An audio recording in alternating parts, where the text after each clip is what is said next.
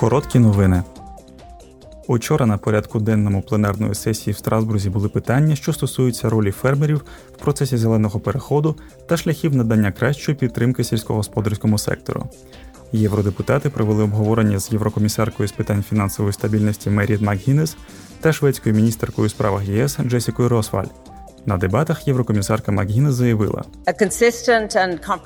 Послідовна всеосяжна реалізація Європейської зеленої угоди, включно зі стратегією від ферми до виделки та стратегією біорізноманіття, дозволить ЄС забезпечити сталу, інклюзивну та стійку продовольчу систему з відповідними інструментами підтримки у реалістичні часові рами.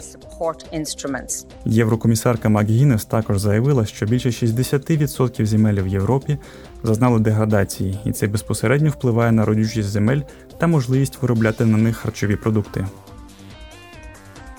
Президент Португалії Марсело Ребело де Соза звернувся до депутатів Європейського парламенту під час офіційного засідання. Він заявив, що війна Росії проти України є найнагальнішим питанням, яке повинна вирішити Європа. Найтерміновішим завданням є забезпечити, щоб з війни, від якої страждає український народ, та яка завдає наслідків для людей по всьому світу, особливо в Європі, виник мир на основі права, справедливості, моралі, поваги до міжнародного права та прав людини, що стане запобіжником війн і створить нове майбутнє для тих, хто живе сьогодні в особистій, економічній та соціальній невизначеності. económica e. Президент Ребело де Соза також висловив підтримку розширенню ЄС та виступив із закликом сформувати спільну міграційну політику.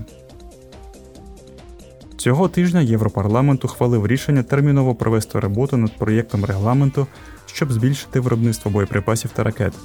Акт про підтримку виробництва боєприпасів має на меті посилити виробництво в ЄС і передбачає вжити цільових заходів, зокрема виділити 500 мільйонів євро для цілей фінансування. Євродепутати також дали зелене світло призупиненню ще на рік імпортних мит ЄС на експорт сільськогосподарської продукції з України, щоб підтримати економіку країни.